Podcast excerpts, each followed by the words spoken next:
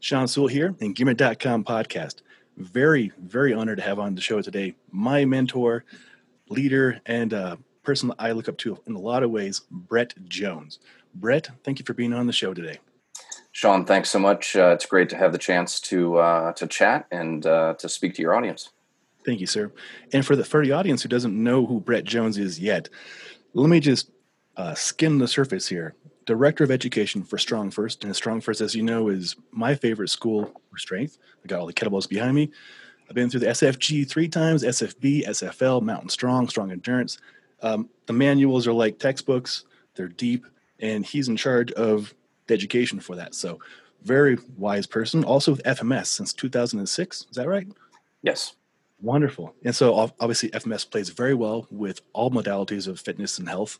So, this guy's education Agreed. Very deep. So, I'm hoping to pick your big brain today, Brett. Let's get after it.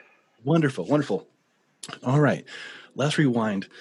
2001, 2002. What was the kettlebell world like, and how were you involved in it? uh, so it, it's funny. Uh, in part of my training and stuff like that, I uh, have my little 24 kilo bell sitting over here to the side, and uh, my it's about to turn 19 years old. Uh, I got that bell. It's one of the originals uh, that I got in late 2001 and uh, so I had gotten interested in Pavel's other books. I had Power to the People and, and some uh, Naked Warrior, I think, and you know some of his other books. And uh, they started advertising and talking about the kettlebell. And so I got the book, and uh, I read the book, and I said, "Well, I can do all this with a dumbbell." And I threw the threw the book in the in the drawer.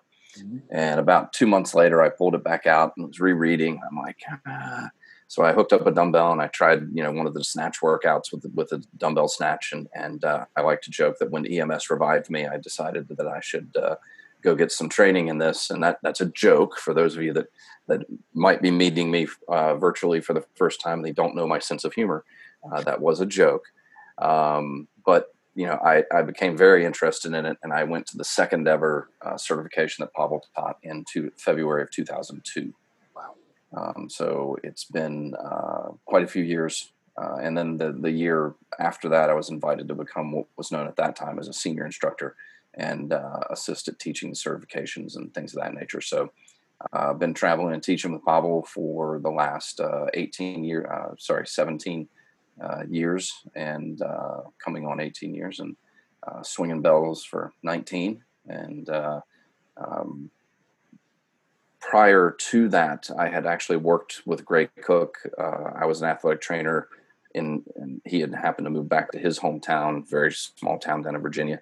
And so I worked with Gray in my training room and his clinics from 95 to 97. And then we got hooked back up in 2006 and started uh, producing some materials and, and traveling and teaching uh, within the, the uh, functional movement systems uh, as well. Wow. Brett, you were in the middle of both of like in my opinion, the most effective systems out there. Like that is incredible.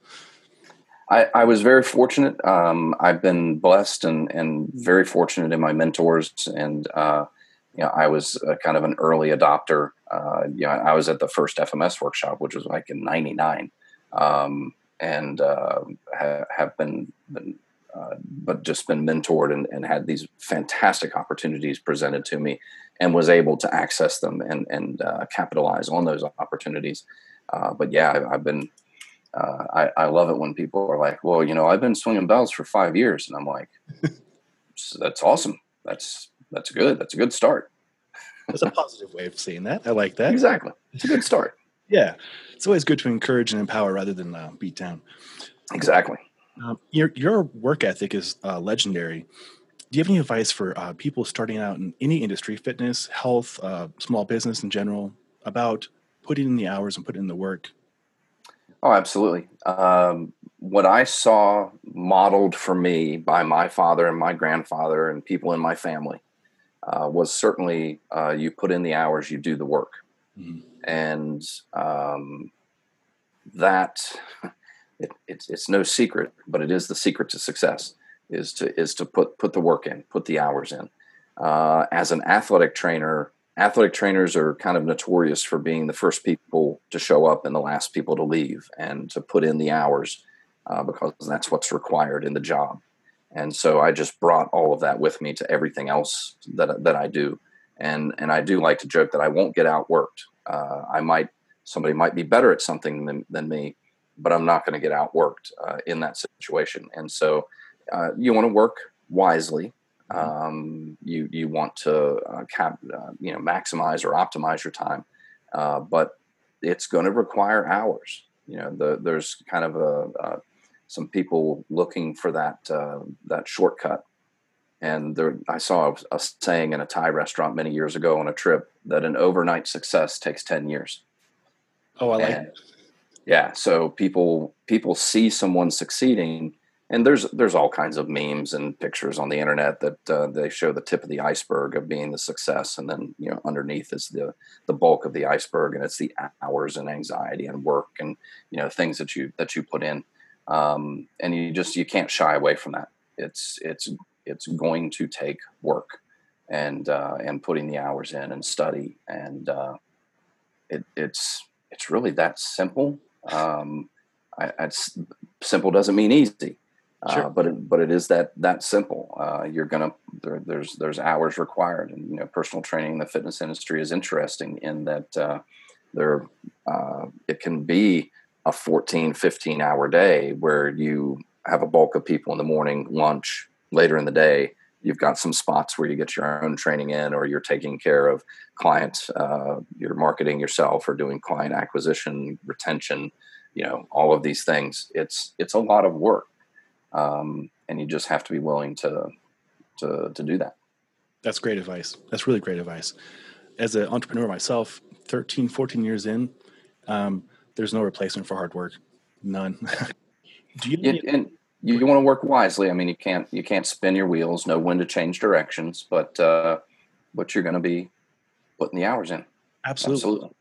And to your point, I heard on a podcast you spoke about this, and I've talked to a lot of other entrepreneurs about this working intelligently, working wisely, not keeping busy. Busy work doesn't mean productive work necessarily. Yeah. Yeah. Definitely. Busy versus productive is probably one of the things that people uh, need the most adjustment on. Um, just because you were on the computer for 10 hours doesn't mean you were productive. It means you were on the computer for 10 hours.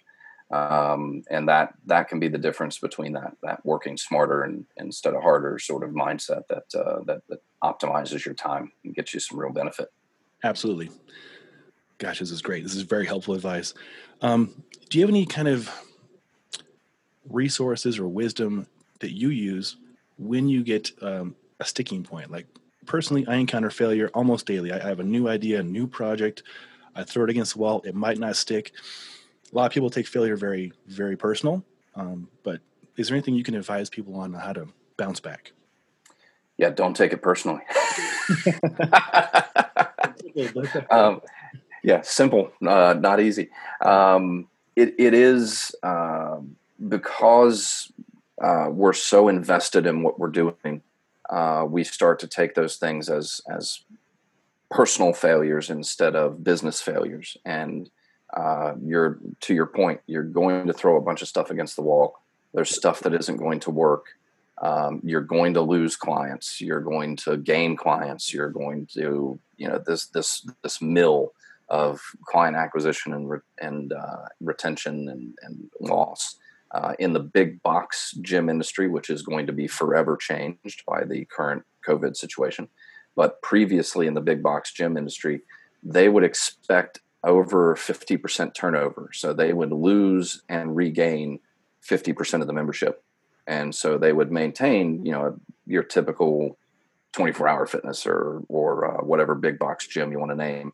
Um, they might have 5000 members but they'll lose about 2500 and regain about 2500 in a year and uh, so they just kind of they're on this continual mill and so um, you, you kind of have to walk the line there's some consistency that has to be there mm-hmm. um, you're going to be delivering your product in a consistent manner um, I'm still teaching the swing. Haven't uh, been been teaching the swing for 18 years. Haven't stopped. Um, but you know, hopefully, I've refined my uh, technique and and the way that I'm teaching the swing. So you have your consistency, but you have your innovation. Um, it's really, um, but we're personally invested, and so it hurts. The the failures can sting a little bit, but um, you you just gotta you gotta shift and adapt and and keep moving forward. I as I mentioned before, I've just been very fortunate in my mentors, and uh, I've been able to bounce things off of people like Pavel and Gray and uh, Fabio and uh, people uh, that that might not be with Strong First anymore, but still friends. Uh, so I, I I have a, a, a bunch of people. I have my wife uh, in my family, and you know those those those opportunities to to get clarity and to bounce things off of people. I've just been I've, I've, been very fortunate in that. And if you don't have that sort of uh, support, that's probably why it stings so bad, or it's probably why your ideas sound so good because you're in your own echo chamber. And I'm in my own mind, I'm pretty smart. I know that feeling. yeah. But when I when I when the words come out and somebody a mentor or my wife or somebody hears the words and I hear the words, it's like, oh, oh, oh really not a good idea. Thank you for being honest about that. Oh, it's so true. Oh, I can be like, I'm. This is going to change the world, and I I t- say to my wife, and she's like, No, take the trash out. Exactly. yes. Yeah. Bad so, idea, and you forgot the trash. Right. Get to it. That's life, guys.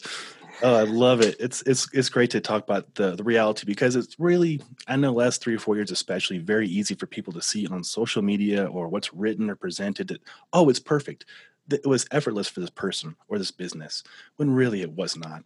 And everybody I've talked, yeah, no, there, there's so much more behind the scenes and so much effort and failure and just brushing the dirt off and reinventing, especially for most of us in this industry and outdoor industry and athletes, last four months have been something I don't think any of us could have ever planned for, but we all have to adapt to it. I had to close three gyms in one day. And so what do you do then? Yeah, you still have people that rely on you for their wellness, health, service, uh, mentally and physically. Uh, you got to find ways to help them. So I know a lot of the ones that are still in operation or have, have changed and offered online services, you know, like a lot of people we know do. It's been a, it's been a lifesaver, a game changer. But the people that just show up to some place and go do their their business and then go home and they can't do that, I feel I feel for them, you know. Hundred percent. It's been uh, to your point. Nobody nobody predicted this. Mm-mm maybe we should have known that that eventually something like this was going to come about but uh, but having that sort of foresight and and having those plans in place i think that's that's would be a rather rare thing yes. Um, and we have had some gyms that have made some uh, tremendous adaptations. Uh, we have a strong first accredited gym in the saratoga springs area of new york uh, made a really quick switch to some online offerings and they're thriving. They're doing really well. Uh, kettlebell works up up in saratoga springs. Danny Sawaya, one of our senior instructors, and and uh, um, um, Strong First accredited gym in, in uh, Tucson, uh, moved his entire gym outdoors. Uh, so that he could continue to, he was, they're allowed to have outdoor training places, but not indoor. He's like, fine, we're going outdoors. And spent, spent a bunch of money setting up the tents. I mean, this is Arizona. It's not the best place to be training outside during the summer. So it, yeah, but they're they're uh, they're succeeding and, and, and, adapting, and many other gyms uh, are doing the same thing. Um, it's it's interesting because gyms and personal training situations tend to be very personality based. Mm-hmm. Uh, people tend to follow an instructor. Uh, they they like the way they teach class. They just they they groove on that person's energy, um, and so that can be hard to transition to online offerings and, and distance coaching and things like that. And you have to kind of remove yourself. That's this is another situation where removing the ego uh, and and realizing that you have you have to adapt and provide this new product. Um, and then that this this burns a lot of people, but you're not the secret sauce. Um, there there are lots of other people offering this this this service, this product um, and you have to you have to do it in a way that that resonates with people and usually getting your ego out of it and and uh, focusing on the client student uh, that, that you're working with is is a big key i like that answer it's very true um, for, for example the gyms i had to close down um, very unfortunate, but I was able to transition to online, and not everybody has equipment. Like, fortunately, I've got all the I've got all the kettlebells, TRXs, everything I would ever need, and I'm mobile like Danny. So I would meet people outside, safely social distance. It's inspiring to other people that are around. Like, oh, you still can get your training and fitness in. Doesn't have to be yep. in the gym with the all the machines. It can be as simple as just one kettlebell or your body weight. So that was that was fun and, and, and uh, inspiring. The new gym I'm at, Doc Cardle actually hosted the SFL there. That was fantastic meeting him and going through that. And then awesome. we did the SFG um, at the other location about a month and a half ago. Everybody loved that. So there still are ways to do this safely within whatever state's rules are. Of course, that's the preceding thing. But yeah, it's pivoting, adapting, and serving your people. Absolutely. No, it's it's it's uh, the the people that are that are doing that are going to come out of this okay. And uh, you know, it is to your point. There's local uh, local, state, and of course some federal guidelines, and, mm-hmm. and you just you have to do the right things. Yes, and uh, that's you do the right art at the moment. Exactly. Uh, to your point, doing the right thing. Uh, for us, luckily, one of the clients of the law firm my, my gym was in uh, works for the mayor of Denver. So I have the chief of staff's emails. I'm like, hey, what's current right now? What, what's best practices? So yeah. covering our butts, staying safe. Awesome. Yes, sir. Well, a little more about your history. Um, on one of the podcasts, I think it's the second uh, or the last Strong First podcast you were on, you mentioned um, uh, kettlebell sport, which I thought was fascinating. I mean, I've gone through that side as well, and I appreciate like the dancing with the bell and the fluidity and the triple breath on the snatch and all these really cool, unique aspects to it. Definitely not hard style, but it's a style, right? Mm-hmm. Uh, what was your experience with that, with the long cycles and all the more crazy endurance stuff? So we're talking about the early days. Yeah. Um, w- w- the first kettlebell competition that happened in the states was on a field uh, outside of a facility because we actually couldn't didn't have enough uh, dough put together to actually rent a facility, but they would let us be on the grass outside. And so we're out there on a field in Northern Virginia, I think. Uh, maybe it was the Philly area. Um, and I mean, this is 2003 2004 the the early days of kettlebells in the states and i wouldn't say that i did enough girevoy sport to really have any uh, intelligent opinions uh, on on some of it uh, um, certainly i've snatched a bunch and i've done jerks and things like that uh, but where kettlebell sport went due to some of the rules changes you know when they implemented the 10 minute time frames and they they eliminated the rest in the rack during the snatch and things like that uh, the technique drastically changes uh, it has changed. And there's some amazing performances that are, are put up by some of the, the top girevoy sport athletes and certainly have a great respect for uh, those people that compete and and uh, and and and do that just not what we do yeah. um, uh, to your point awesome awesome sport, uh, very impressive. Just just not what we do, and um, so yeah, the that makes me smile to think back to the the very early days of of the of the kettlebell world, and and uh, we were just trying to figure stuff out. Yeah, you know, we were we were doing the best we could based on uh, the the knowledge that we had. There were no competition bells. You know, we'd never seen one of those. We had the cast iron bells, and and uh, oh, from Oh yeah, there was no none, none of those. That just none. straight up. Uh, okay, yep, gotcha. classic cast iron, uh, thick handle. Um, you know, it was it was it was very different. Yes, probably pretty humbling too. Oh, definitely. My, yeah. Oh, that's so fascinating, and I'm so glad you're open about talking about it because it, it is impressive in a lot of ways. It's not how I train myself. I, I wanted to learn it, but I wanted to respect it. But um, I've had such better luck using uh, stuff we'll talk about in a few minutes, like the strong endurance and the quick and the dead, and the book back there. Yep. For what we do, like you know, in my world, it's more important for me to be able to help my in-laws go move next weekend and then go climb a mountain and camp out with my dogs at twelve thousand feet, and then go back to work. That's my goal. Hundred percent. Yeah. No, it's it's uh, the kind of it. It's a sport. Mm-hmm. There are things that are unique to training for that sport and so that's the, that's a, just a different direction uh, in the training. Uh, we focus on, I would say, just more general adaptations. You know, one of the things we used to joke about a lot within the the community was uh, the, the, what the heck effect. Yes, um, you do swings and presses for a while, and all of a sudden your pull up numbers go up, even though you haven't been practicing your pull ups. Uh, so that that just kind of general general adaptation, and that's you know one of the things from from Soviet or or uh, the the sports science. Um, you know, people talk about GPP, and they think it's conditioning. Well, GPP is everything except the specific sport adaptations that you're looking for. So there's a lot in that basket, and so we're we're focused on that big basket that gets us turnover into other things. Oh, well explained, and it's so true. Every person that I teach, I start with the hard style because it's, in my opinion, more effective and simple and um, easier to coach.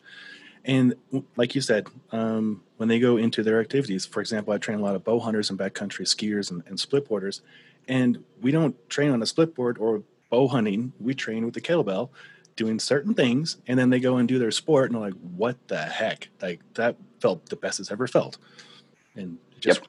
we're like, I don't know why it works. It just works.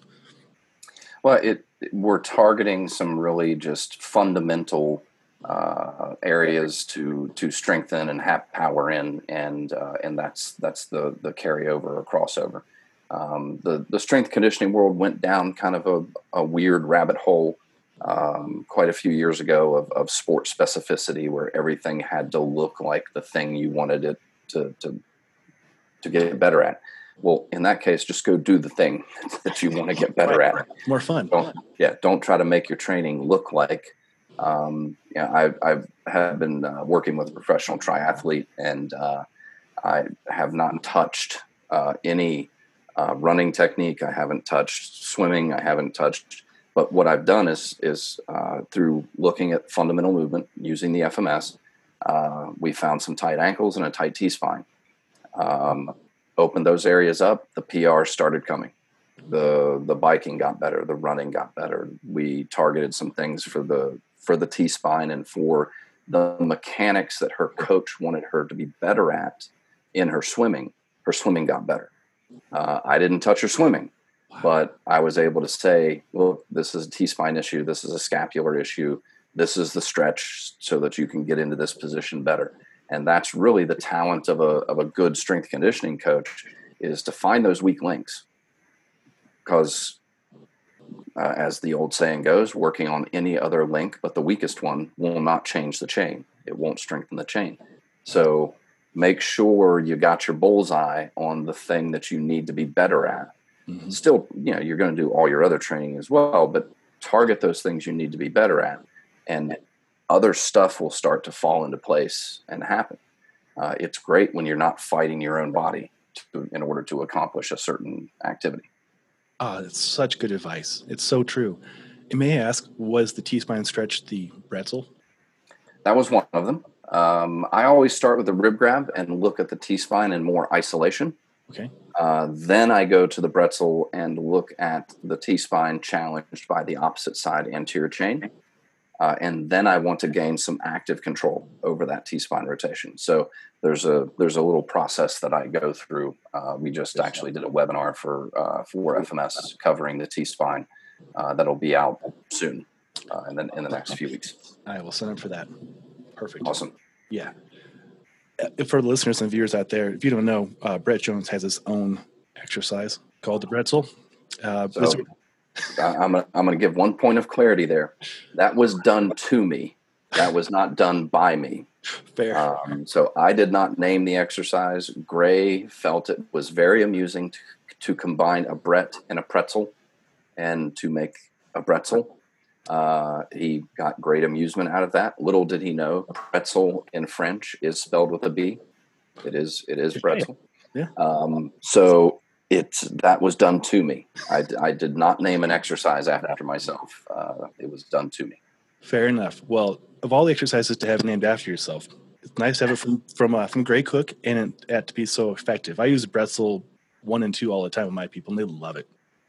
Awesome. Yeah, it's it's it's a great. Uh, um, I kind of flow through it as part of a, a little warm up that I have for my, uh, you know, just daily daily life doesn't do favors to our T spine and hip mobility, and so it's always something to to be mindful of. You know, six, eight hours a day of sitting around on the computer, probably a good idea to open those areas up before you uh, T spine and hips and ankles before you really start pushing on the body that day. That's a very good idea. Awesome, awesome stuff. Oh, I'm loving all this, but I'm taking so many notes. I've got like a lot of notes right now. So it's great. very cool. Um, so you were super involved with FMS even before 2000. You get involved uh, with kettlebells. Um, started working with Pavel, you said in 02. What was that like? Yeah, very different. um, we were, it was, it's February in uh, uh, Minneapolis, St. Paul area. It was in the 30s, and we're throwing water balloons at each other at uh, about 8, 8, 8, 8.30 at night.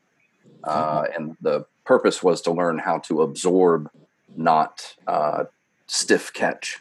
And so that's what we're doing with the swing, right? When we have the the overspeed eccentric and we get into that loaded hinge position, we want to absorb and redirect. We don't want to uh, stop and catch. And with a water balloon, if you stop and catch, you get wet. Uh-huh. If you if you know how to absorb, you get to throw the water balloon back. Uh, so we were doing stuff like that. I, I, think we started with the press instead of with the swing. Um, it was it was just a vast. It was a really different experience, and it's been been really you know I, I've kind of grown up uh, in Pavel's system and have been a part and, and have been witness to and been part of this progression in teaching and, and things of that nature. Uh, so it's been a been a really interesting uh, journey. But yeah, it's, it's pretty different. That's hilarious. I would love to do that drill with my clients. That'd be fun. We, we yeah, like yeah, just, yeah, we just, like just, just not during winter. Well, especially during the winter, make them much more responsive. Yes, cold and wet. Oh, it's hilarious. And, and to your point about uh, going through this system, um, I, I, started in 2015. Uh, Zar Horton was my uh, lead instructor. Um, learned like drink from a fire hose, which is ironic because he's a fireman. And then two years later, uh, with you, sir. Um, and you have a great coaching ability to look at somebody and within a short sentence, give them the right cue that just cleans them right up. And it's uh, direct and honest. It's much appreciated. Well, thank you. It's uh, that's you know, um, I I was the kid in wrestling who was helping coach. So I was I was I've had a little bit of an eye for movement as uh, as I've developed. Uh, working with with people like Gray and Pavel, you get that eye gets gets much sharper, and then it's just the years. It's putting the time in. It's you know I've worked with literally thousands of people at this point, and uh, the the nothing replaces that time in. And uh, you know, you can look at Malcolm Gladwell's book Blink, and uh, he'll talk about uh, advanced pattern recognition. Uh, one of the things that separates uh, experts uh, from from maybe amateurs or people that are early on in their career is you have this log of things that you've seen before. And so your ability to recognize that pattern the second, third, 500th time becomes much sharper, much better. Um, he gives a story in there of a of a, a, statue that they were getting evaluated, and it was supposedly this like Roman or Greek statue that was very old, two thousand plus years old, and um, it uh, they brought an expert in, and the expert wanted to see it uh, unveiled, so they had covered it, uh, and the curtain gets pulled back, and the first word in this expert's mind was fresh the first word in your head when looking at an almost 3,000 year old statue should probably not be fresh. No, maybe right? a so, but not a statue. Yeah, exactly. So he, this, this expert just intuitively looked at it and said, something's not right. Like that shouldn't be my first response. Well, this company had spent six months and a lot of money verifying this thing. And it turns out after having spent all that money, they were wrong. It was a fake. Yep. Um, and so you know that advanced pattern recognition and trusting uh, that you're seeing what you're seeing um, is is something to to develop over time. A great skill set for sure. Oh, that's a great story too. I love that. Now, yeah, that's right. Like a good coach or good anybody in the profession should be able to to to see the difference and, and then find a way to make it better, right? Yeah. Um, and, and that's sorry, just real quick. One of the, one of the things that's key there is there can be a difference between spotting the flaw and spotting what's causing or knowing what's causing it. Nice. Um, a lot of people will bang away on the flaw, but there's a tight ankle there's a there's something else further up the chain. I've seen something as simple as a ball cap influence somebody's form uh, because you put this artificial roof uh, in front of you and it can change your form. I've seen shorts or uh, pants that uh, hang down too low and artificially kind of stop the swing early because you can't get into your full hinge. Yep. So spotting the flaw is one thing, knowing what's causing the flaw and being able to direct your attention towards that. Uh, that is a little bit of the secret sauce. That's the moneymaker right there. That's great advice. And you know that probably comes from your background too. Um, a lot of fitness professionals, if you don't, if you've not done yet, I would recommend going through FMS. It's it really really helps with this kind of stuff, and then practice. Agreed. Yeah. Time in. Time in. No replacement for time in. Um, speaking of time, um, back in the day, I heard that you got into bending things, bending steel. yes. At, at, one time, I had a pretty strong pair of hands. Um, I was the 11th guy in the world to bend the red nail, which is a seven inch, uh, five sixteenths uh, thick uh, cold rolled steel. Um, and uh, other grip feats. Uh, I've picked up five 10 pound plates with one hand, um, close the number three gripper, um, just hub lifted 45s. And just, I've done some various grip feats and, and things like that. Um, and uh, haven't, haven't played with that in quite a while. Um, but uh, yeah, at one point I had some pretty strong hands. That's incredible. I, it blows my mind uh, how you or anybody can get to the point of of doing these things. Um, I know you train for it. Obviously, I had Dave Whitley on Iron Tamer, and on mm-hmm. okay, he just rips things in half like a license plate just for the heck of it. I'm just like, whoosh. totally impressive. But I have no idea where to even begin with that. I guess at the beginning, but. Uh, I, I, I, it's funny because I, the way I got into grip training, uh, I was already uh, doing kettlebell training. Uh, I was contacted by uh, Randall Strossen of Iron Mind to be a witness for somebody bending the red nail. And so while I was there and I was witnessing, because, and that literally he just sends you three of the red nails and the, you know, you get hooked up with the person that's making the attempt. Um, so I take the nails, they make the attempt, and I verify it and, and whatever. Um, but he, the person that had taught him, was there, and this is a gentleman named Steve McGranahan, and Steve's a very small, six foot five, 350 pound guy. A Tiny. Uh, tiny individual uh, who I've seen do some of the most impressive strength feats, uh, stuff that what they what you see in a performance is not the top of the abilities. That's just that's average. That's every day.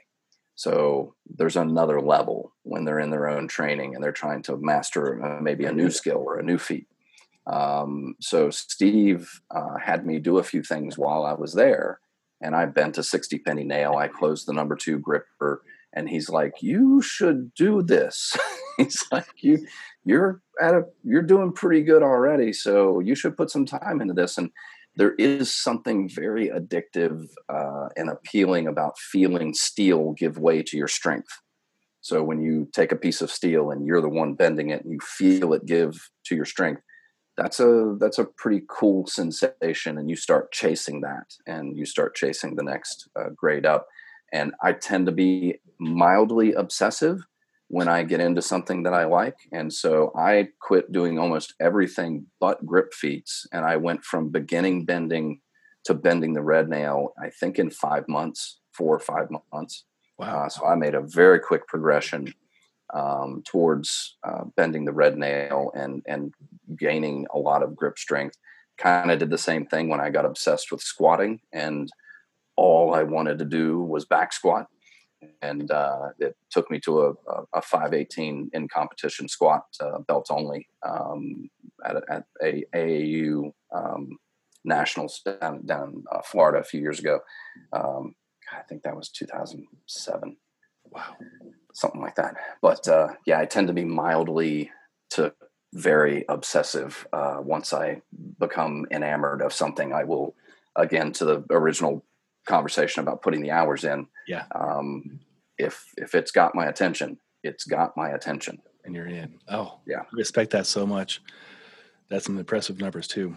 Um, if a person was curious about getting into that kind of thing, would would something like the, the gripper be a good way to start getting after it? Gripper's are a great way to start. Kettlebell training is a good way to start. You're going to build a lot of grip strength, um, snatches. Uh, I think in particular, um, swings. Uh, there's there's a, a, lot of ballistic loading of the grip that, that really, and that's why I was I think I was able to enter into grip training at a high level, higher level, um, and without having done it because I had this good base of strength. You know, there was a research study a little while back where um, they found that uh, grip strength and lack of grip strength correlated with all cause mortality. Yes. And it turns out that grip, grip strength can be a fantastic thing to look at uh, from uh, just a health perspective.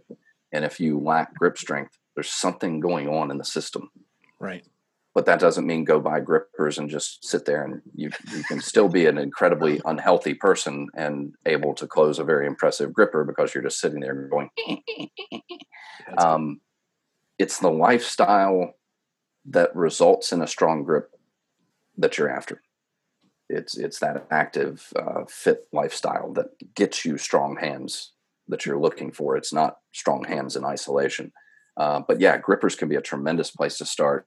Uh, kettlebell training, um, it's fun. It's you yeah. know, it's, it's, I kind of transitioned out of it. I just kind of um, the next shiny thing, a little bit of powerlifting showed up. And so I kind of went in that direction. And you do reach a point, I think, with some of the grip feats and some of the strongman feats where there's a risk benefit ratio. Yeah. Does me pursuing this next thing, is that actually going to, because I got to get up the next morning and teach for eight hours. You know, I'm, I'm leading a workshop or something like that. I've got to be able to demonstrate the skills and be uh, functional and effective me being injured or not being able to do something became a liability, not a not a benefit. Yep. And so had to kind of keep moving forward. Well, it makes sense. Uh, well, you uh, have some pretty amazing feats of strength for sure. I'm yeah. glad. I'm glad some of them are on video because I sure can't deal with them now. uh, that's true. Some of the things that I think all of us have done, uh, we train hard for. Probably can't just get off the couch and do it again. Dangerous. They're called PRs for a reason. Right. it's not it's not called an everyday. It's called a PR. Yep. Well, you know, speaking of PRs, uh, this last four months during the pandemic, um, the people who have continued with training and and they've done very well with it have set what I like to call pandemic PRs, which has been really cool to see. You know, remotely, Definitely. yeah, because now they have. It's going to sound kind of weird, but a little more control of their life because they get a little more rest, right? They're not traveling as much, not paying for parking, probably. They're not going other places, so they have more time to cook better food and, and take care of themselves. Just the, the silver linings of a of a pandemic, right? Uh, and you gotta you gotta find the silver linings because the negatives will drag you down. Mm. Uh, you know there are some silver linings and and a little bit more time to train. Uh, I'm fortunate. I've worked from home for the last six seven years. Um, I I can create a break in my day. I have a fairly large number of kettlebells scattered around the room. Uh, I'm able to get get some training in and, and take care of business. Uh, and I and I think um, that courage corner concept and that uh, um, having that kind of one stop shop, one or two, three bells, complete routine is mm-hmm. of huge benefit. But it's it has been impressive, and I think post 9-11 one of the industries that did well was the fitness industry was the gym industry because people were looking to relieve stress they were looking to uh, do something to deal with this uncertainty. And I think we're kind of in that same situation where people are looking. There, there's when so many things are out of control uh, or not within your control is a much better way to phrase it. Mm-hmm. Uh, focusing on what you can control, one of those being your physicality and, and fitness and things like that, is an excellent direction to to regain uh, some uh, perceived control and and move forward in your life. I love that, Brett. That, that's so wise. And I, I, hope that people take a second to let that sink in for a moment.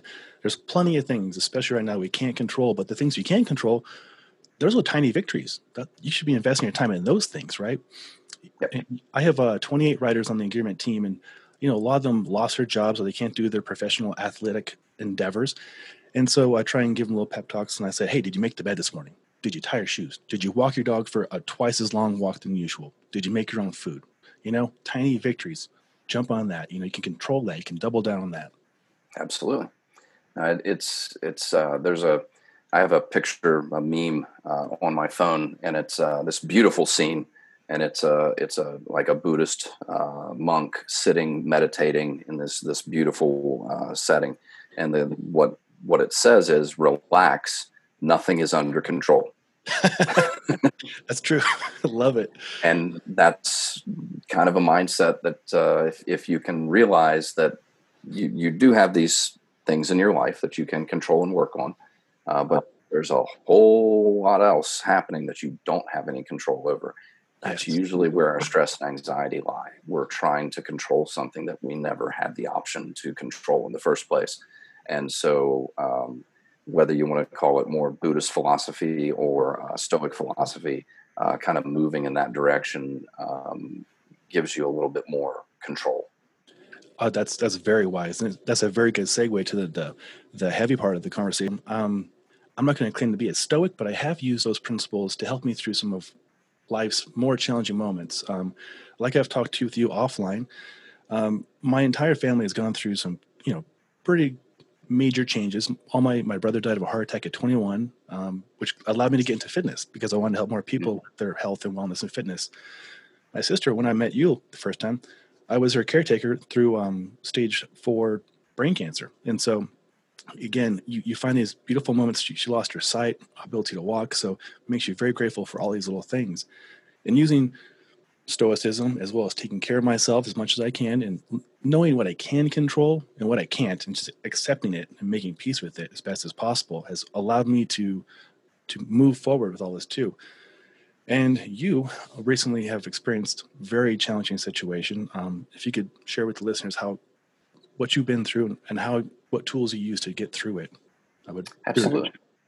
Um, so first, uh, all the best to your family and and and folks that uh, that that have been through those struggles. Uh, certainly have a different appreciation for for what that means nowadays. Uh, I myself, on uh, February 20th of this year, was diagnosed with uh, primary tonsillar squamous cell carcinoma, so throat cancer that had spread into surrounding from the tonsil into surrounding tongue musculature. So it was a stage three cancer um, T4, largest, uh, very large tumor, uh, no lymph nodes, and uh, I went through uh, seven weeks of radiation and chemo, and um, I'm just um, about ten weeks post treatment now, and getting ready for my follow up scans, and um, the the the process, the treatment, uh, the radiation, the chemo. Um, uh, cancer's hell and uh, cancer treatment is hell, and uh, it, it's very very challenging.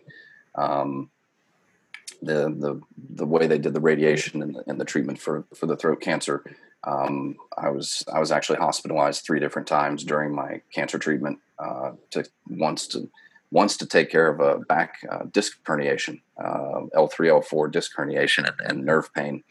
Uh, my first week of chemo, I end that week by having my back go and, and in the hospital for a week or, or, for a few days to get the pain under control. And then once for nausea and not just not being able to eat. And uh, I lost about 40 pounds uh, in the process of the treatment. And, uh, you know, it's, uh, fortunately, I had excess tissue to sacrifice. Uh, in losing that 40 pounds, I can't imagine uh, what it would have been like had I not had uh, that reserve. And and you know, I was heavy. I was not. Um, I was a little thick around the waist and, and carrying some extra muscle and stuff that I probably didn't need to be carrying. And uh, but I had that tissue to sacrifice over the course of that uh, that treatment. And then uh, several weeks after treatment is just recovering. The you know, the radiation still active. The you're still dealing recovering from the chemo and things of that nature. Um, so it was uh, it was it was it was rough. Uh, there was a lot of um, intense moments, and um, thank thank goodness, uh, thank the good Lord for my wife, uh, who really saw me through it and was was uh, the reason I was able to survive and and and make it through the treatment. So, the the role of a caregiver uh, and somebody who's supporting somebody going through that is it's it's uh, as hard, if not harder, on that person, and so a lot of uh, a lot of appreciation and, and uh, for for what you've done and for what my wife has done and and, and how it, it uh, how, how it helped me uh, get through. Wow. Thank you for sharing that. That's, that's amazing. And we're, I know myself and all of your colleagues and students and friends are just grateful that you persevered through that. That's, that's a very, very tough fight. I, uh, I've had some amazing examples from my family. Uh, I, not so maybe surprisingly, but maybe not surprisingly, I come from a pretty stubborn and uh, a pretty t- pretty tough stock. Um, Metal skills. My uh, my grandmother on my mom's side is uh, just she's survived more than uh, many other people. She's she's had lifetimes of of suffering. Uh, she's seen the death of two of her husbands. She's had the suicide of two of her children. Uh, she's had her knee replaced. She's had a pacemaker. She's got terminal cancer, uh, and that's just kind of the that's just the the the big hits, not the all the small ones that have occurred. And I was talking to her, and I, I was asking her, "How do you you've been through all of this? Like, how do you keep going?" And she, I can see her face, you know, even though we're on the phone. Uh, and and I can. She paused for a second, and she goes, "Well, you live till you die." Profound. And I'm like, yeah. Yeah. So what I what I've learned, you know, from my family is uh, you don't get to stop. I love it. I'm writing that down. That is that's a very good quote. Yeah. You live till you die. You live till you die. So might as well live. You know. I know a lot. Of Exactly. People, yeah. uh, Tough stuff happens to a lot of people. We all have battles we're fighting behind the scenes. Some people are open to talk about it. Some are not. I've tried to be more vocal about it just to help break down the barrier, especially for men. People think they're like reserved and strong, but it's okay to like open up and say, "Hey, you know, right now I'm, I'm my mother's got pancreatic cancer. I'm taking care of her. It's very sad, but um, you know, to to that credit, opening up allowed me to be a resource to a person this last Christmas. He called me up. I talked to him for four hours as he was with his father for the last day of his life, and you know, it's, it's beautiful to be of service to a person I've never met physically, but Absolutely. yeah, it's it's what we do. We empower, right? Definitely. And that's you know the the the the trite kind of uh, one of the only internet memes that that might have some truth behind it. Uh, everyone's fighting a battle that you know nothing about. Yes. and uh, so that showing some kindness uh, can be an incredible thing. again, and to your credit, sir, you were always very nice about giving a very nice little encouraging, kind message, um, and it, it helped me through. So I really appreciate it. Absolutely. Well, thank you, and and uh, it's yeah, um, the struggles. Uh, I was was on another podcast previously, and we were we were talking about the cancer a bit, and you know, there's uh, this person was relaying that there's this perception that you know I I was so strong and and handled the treatment so well. Um, yeah, I had I had my moments. I uh, I had my doubts. I had my moments. I had my not strong times, and uh, there's there was a lot of struggle and a lot of uh, a lot of suffering that that was involved there. And um, you know, I I kept my head down. I did did what was needed. I, I survived. I made it through the treatment. Uh, I've got some follow up scans coming up that will tell the story of of how effective the treatment was, and uh, we'll know better uh, where I'm going to go. You know, from there. Uh, but uh, you know, there's the, and one one saying that I kept in my mind, in addition to my grandmother's, uh, there's a old Winston Churchill quote that if you're going through hell, keep going. That's good. That's good logic. So that was that was the mindset. I I'm love going it. through hell, keep going. Keep going. Oh, this is nuggets of wisdom. I love this. Yeah, that's really good advice. And hopefully it hits somebody, I know it hit a lot of people at the right time, and that'll just make the world a difference for them. I hope so. Yeah, and it will for sure. So you're you're out of um, I think your last treatment was a was it in May, middle of May fifteenth. Okay. So Yeah, so ten weeks, basically ten weeks out of treatment. Okay, excellent. And so you probably go back in uh, two or three weeks then for Yeah. Cool. Well, thoughts and prayers to you. Um, lots of love. Um, what are you doing now for your fitness and health routines? Uh, the basics. Okay. Um, so swings, um, snatches. Um, I, I'm uh, became a big fan of the uh, strength aerobic style workout. So a clean, a press, a squat, Um, and I have several variations of what that can look like uh, in a training session. Um, but I'm just I'm just hitting the basics, and uh, there's a, an opportunity to relearn a lot of things mm-hmm. uh, as I go through this, and there's uh, opportunity to keep learning uh, about myself, my body. Um, you know, having wasted away 40 pounds of, uh, and a lot of that muscle, a lot of that fat. Um, Silver lining. I was, I was, I was heavy. Um, I've had to really, uh, I keep finding out that uh, I'm pushing a little too hard and I've got to step back. I've got to control uh, my output. Uh, I, have joked for a long time that I'm strong enough to hurt myself. And uh, I really am at this point. I'm, yes. My my base of strength and uh, the kind of residual memory of what I could do comes with me, and I end up finding out the day after I've done too much and I, I have to take a couple of days off. And so I'm trying to do much better at controlling my output and uh, getting good recovery. And, um, but trying to look at that, look at those things as opportunities to continue to learn and uh, progress. That's good feedback. Um, I appreciate talking about that because I know a lot of people just go hard, hard, hard, and on paper that day that day's plan is this, but personally, and I think you have as well, um, used tools, uh, metrics to track to see, uh, like the the push band for accelerometer and force, um, heart rate variability, heart rate in general, uh, resting talk, and stuff like that. Are there any kind of tools you're currently using to kind of keep tabs on your abilities? Um, I, am horribly low on data at the at the moment. uh, I'm I'm feeling my way through this uh, to a, to a good extent. I'm definitely using uh, I have a, a, tendency to go back to the clock um, and want to regulate my work rest ratios. And I have to step away from that. I have to use the timeless strategy from Simple and Sinister 2.0. Um, I have to apply that kind of across the board with my training right now. Um, having said that, my plan for today is to do five swings at the top of the minute for 20 minutes um, really good recovery, and, and I'll, I'll be doing it at a, at a weight that's, that's very manageable uh, for that. Um, but yeah, the the consistency over time, uh, consistency trumps intensity, and uh, I'm not in a position to have high intensity work right now. I have to monitor myself and and control, like I said, control the output.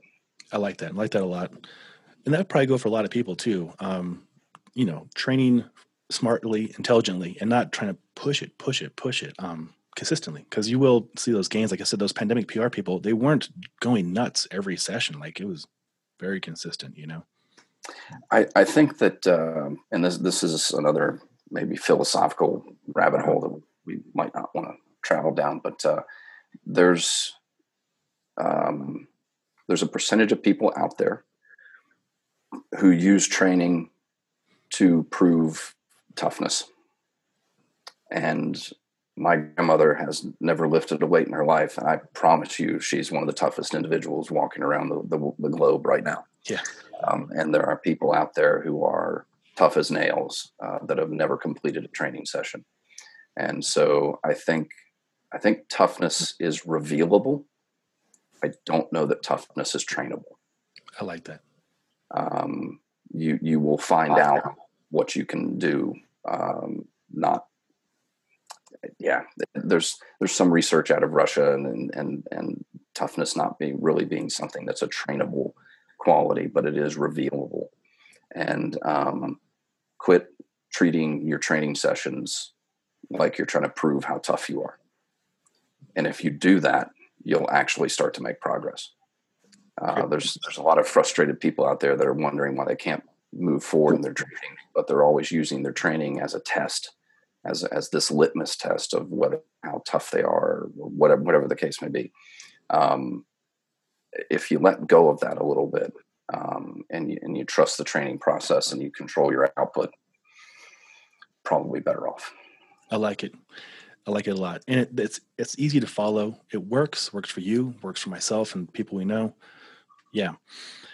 I, I never understood. Well, I tried to understand, tried to be curious about why people would go into a facility and they train super hard, but not have it carry over into other things. Like I think the carryover is way more important.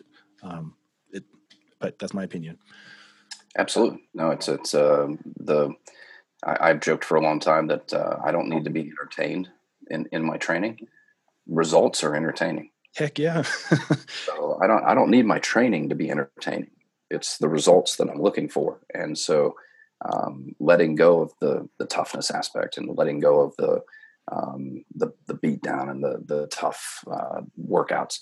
Um, not that I don't have tough training sessions, but they're managed, they're uh, dosed appropriately, and um, yeah, it's yeah, training's an interesting thing. Um, and I'm sure you've met people who identify themselves uh, by the uh, training that they do.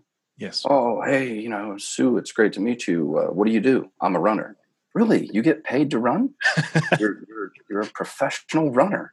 Um, or Bob, or you know, whoever you may be having the conversation with. Um, the we we get a lot of identity off of these things that we feel successful doing. And again, it goes back to that control aspect, right? I can control my physicality uh, in a much different way than I can control many other things in my life. So I tend to put the walls up and circle the wagon, so to speak, um, and try to create this this safe bubble to to be within. And it, you start to identify yourself by that thing that makes you feel successful, makes you feel good. Um, and that can be a fantastic thing. Yeah. Uh, it can also be a path to ruin as you chase that thing as your identity. And when there's some clear indications that you need to take a break or do something different, uh, you have a really hard time doing that because it actually means giving up part of your identity. And that's a really hard conversation. You know, as, as a trainer, as an athletic trainer, and as a personal trainer, uh, we like to joke about how hard it is to work with runners and how to, you know, how challenging it can be to get a runner to not run for a couple of weeks so they can heal up. Yeah. And more than likely, you're asking them to not be them for a period of time. Mm-hmm. Um, so, Sean, stop being you. I don't want to. exactly. so, don't wonder why it's so hard to get some people to change some of these behaviors and some of these things because you're challenging them to not be themselves for a period of time. So, you have to work with them and give them alternatives and you know, things like that. I don't know how we got down that rabbit hole, but oh, I love it. No, I love it. I love talking to fitness professionals about this kind of stuff. Uh, what we see a lot, and I'm sure you see this a lot too, is people go in um, or they'd go into a gym and they'll, they'll look on Instagram or something for some flashy workout and they're like, why? It, sparkles and this person's got tight pants on, but how does that fit into your training program? Or, or are you here to just work out? And that's all you need is you need to feel like you accomplished something and there's no path. It's just something you're doing right now. So yeah, I try and be curious and try and meet people where they are. And then fortunately, I don't work with a lot of those people anymore. I work with people who are like you and me, like they want to go do stuff with their families and they want to be outside and they want to train and they want to see results and they don't want to be in the gym like more than twice, three times a week. So we know how to, we know how to train those people very Absolutely. well. Absolutely. And, and having those tough conversations with folks that, that, that need to have the tough conversation. And uh, that's another, another thing that, uh, uh, you, you, tiptoe into uh, when yeah. you're doing you interview them and they interview you and see if it's a good fit. If not, they get to go to the other people, which is exactly fun. yeah. There's, there's plenty to go around. Oh, I love it. Um, well, we've covered a lot of great territory. You've given me so many really good notes and wise lines. You live till you die. I mean, that's profound. Uh, is there anything else you want to cover and share with our audience? Um, I don't know. I'm, I'm, you know, obviously I'm at a, a real interesting point in my life where I'm, uh, I'm rebuilding, uh, relearning, um, coming, uh, coming out of this, this treatment, finding out if it was successful uh, here in the next couple of weeks.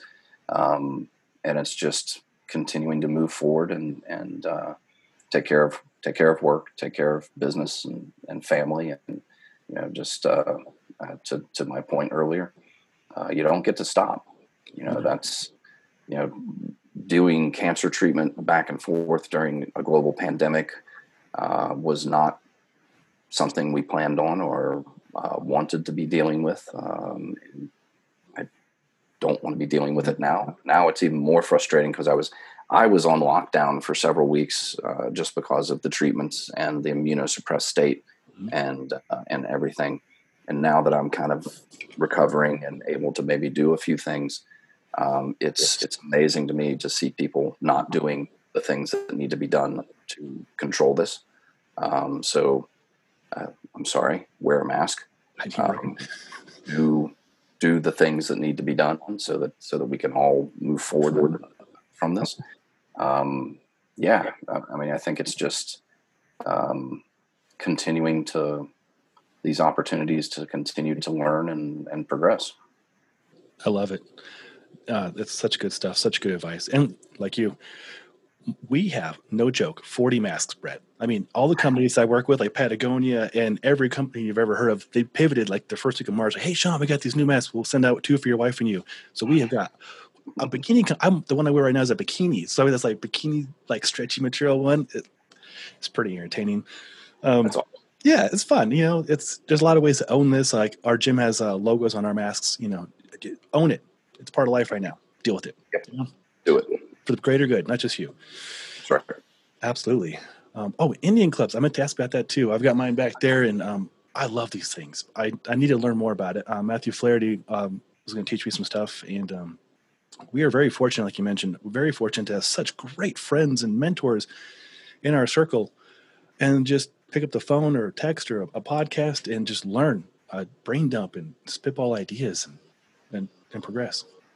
Definitely. No, I was introduced to the clubs uh, actually back in 2006, 2004. I think it was 2004 uh, by Dr. Dr. Ed Thomas uh, gave me a, a pair, and um, and then came to the FMS uh, kind of home office and gave us some training in it, and we ended up doing a product with with Dr. Thomas uh, on Indian club training, and uh, it's something that I, I mean, they're sitting there for a reason. I pick right. them up they're they're part of the the routine uh, on a on a regular basis, and uh, I enjoy the kind of moving meditation aspect uh, to it. There's a precision that you're looking for that appeals to me, um, and uh, I remember Dr. Thomas saying that the the longer he practices, the more disgusted he gets with his technique.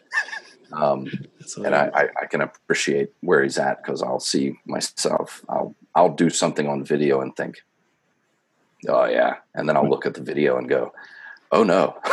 oh, I'm glad to hear from you too, Brett. Uh, time hop will pop up. Like I'll do a, a Turkish get-up from two years ago. I'm like, "Oh, that's horrible." I put that out there.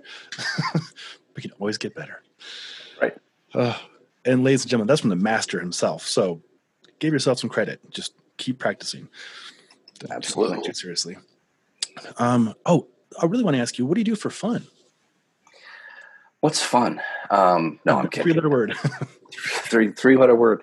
Um, you know, I I um, I enjoy uh, hiking, reading, um, spending time with the family. Um, I, I do consume a little too much TV, uh, but I'm a I'm a bit of a sci-fi nerd, and I just rewatched the Firefly uh, series um, the one season that they did of it, uh, which is one of the greatest tragedies in the world that they didn't continue with that. Um, so yeah, I mean that's that's that's the basics. I mean, my wife and I uh, haven't been able to do much of it, but we we really enjoy getting out hiking um, and uh, and just being out there. It, it's funny. I'm I did the first time in my life I'd ever slept outside was Glacier National Park. Really? Oh yeah, so we uh, took a kind of trip of a lifetime with my dad. Big hiker, wanted to do a trip with his sons. So my brother and I uh, took him to, to Glacier, and we we went and did this hike in 2006. I mean, I, I, just it blows my mind that it's 14 years ago that I that I did this trip, and uh, so yeah, my first time sleeping outdoors was uh, Glacier National Park with a grizzly daybed about 150 yards from where we were, uh, where the campsite was, and um, my brother waking up at three three thirty that morning, morning whooping and clapping, and and uh, he said he smelled uh, bear, and uh, so it was the most miserable and uh, the most beautiful thing. One of the most beautiful things I've done. Wow. And one of the most miserable. Lost six toenails that uh, that that like five days, four nights, fifty plus miles. Um, we had to reschedule the trip because there was a, a, forest fire in, in Glacier and we couldn't do what we were going to do. So my brother, former Marine, uh, took the opportunity to turn it into a 50 mile forced hike, uh, forced march. And uh, so it was, like I said, one of the most one of the most miserable, but one of the most beautiful things uh, that I've done. That is incredible. I've never smelt bear. I've seen bears and I've seen plenty of moose, but to smell a bear, that's next level. I mean, like that's very close proximity. Yeah. Um, now he's apparently he was successful scaring it off because we we were still here. Wow. Uh, but uh, it was it was pretty intense, uh, but it was what an experience. Uh, just glaciers, just a, a such a beautiful place. It is. I and then our audience can definitely relate to you on hiking and camping. This might sound kind of weird, Brett, but I camp two days a year or two two days a week year round. Like it can be zero degrees in a blizzard. I'm still camping because I love it. And then it could be, you know, 85 like it is right now and camping. The dogs love it. I love it. I that's my happy place. And you get to hike around, and it's great for training too. I'm at I'm at 10,000 to 12,000 feet elevation, swinging a kettlebell. That's great. You know, That's awesome. The views are great. I can't beat it. Yeah, I uh, have been doing just day hikes. I, I, haven't had the opportunity to to kind of get back out there. Um, my my wife would like to knock off some sections of the AT. Oh, cool. uh, so as time goes by, I think we're we'll start trying to plan for that. We uh, did one of the high peaks. We were on uh, took a vacation in Lake Placid, and we did one of the high peaks up there. And uh, embarrassingly enough, it's considered one of the easiest of the high peaks. I think it's uh, Cascade Mountain or something like that. Uh, it's just over 4,000 feet. It's nothing like what you guys have out there. So I, I, know the term high, high peaks to people in Colorado is like context. All you start at 5,000 feet out here, so take that in consideration. So yeah, exactly. So, um, and so we we go and do this hike, and it's uh, it was a lot more climbing than we were expecting. Very very rugged, uh, but considered one of the easiest of the high peaks because it's shorter. Mm-hmm. Um, but uh, the the view you get at the top, 360 panoramic, uh, just um, uh, spectacular. So, um, but yeah, so we've a lot of day hikes right now. That's so great. I don't know, know much is better than going on a hike with by yourself or with a loved one. I mean, just outside. There's something magical about it. Um, no doubt. Yeah. Well, I'm glad you get out and do that. Oh, Brett, this has been an absolute pleasure. I I can't thank you enough. Um, we need to do this again. I have more questions for sure. Absolutely, I'm always up for it. Uh, if there's uh, and and you know, coming one of the things that was very challenging with treatment uh, is uh, I, I, I struggled to talk for quite a few weeks. Uh, there's a lot of inflammation uh, and and just stress on the throat and vocal cords, and it's nice to be able to to chat again uh, with ease. And so, any, and I'm up for uh, a conversation anytime. Wonderful, Brett. Thank you so much. And you sound fantastic. Well, ladies and gentlemen, this has been a freaking pleasure talking with Brett Jones, um, legend. I'm gonna have a lot of links, uh, links to your website, of course, Brett, and as well the StrongFirst. Um, oh, uh, here I was gonna do the the breathing course in two weeks. Um, mm-hmm. are you gonna be attending that too? Uh, I'll be in the background. Uh, you're referring to Pavel's Second Wind Express, uh, yes. which is, is happening virtually. Um, I'll be in the background, kind of as a moder- uh, moderator or uh, monitor uh, for questions and things like that. Excellent.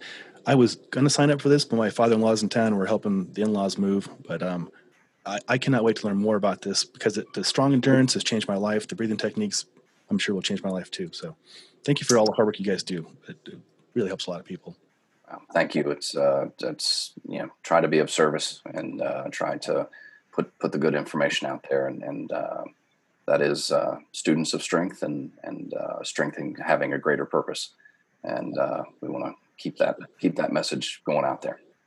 Now more than ever, it's so true. Strength has a greater purpose. I think I'll leave listeners with that to digest. That's really good. Awesome. Well, thank you, Brett.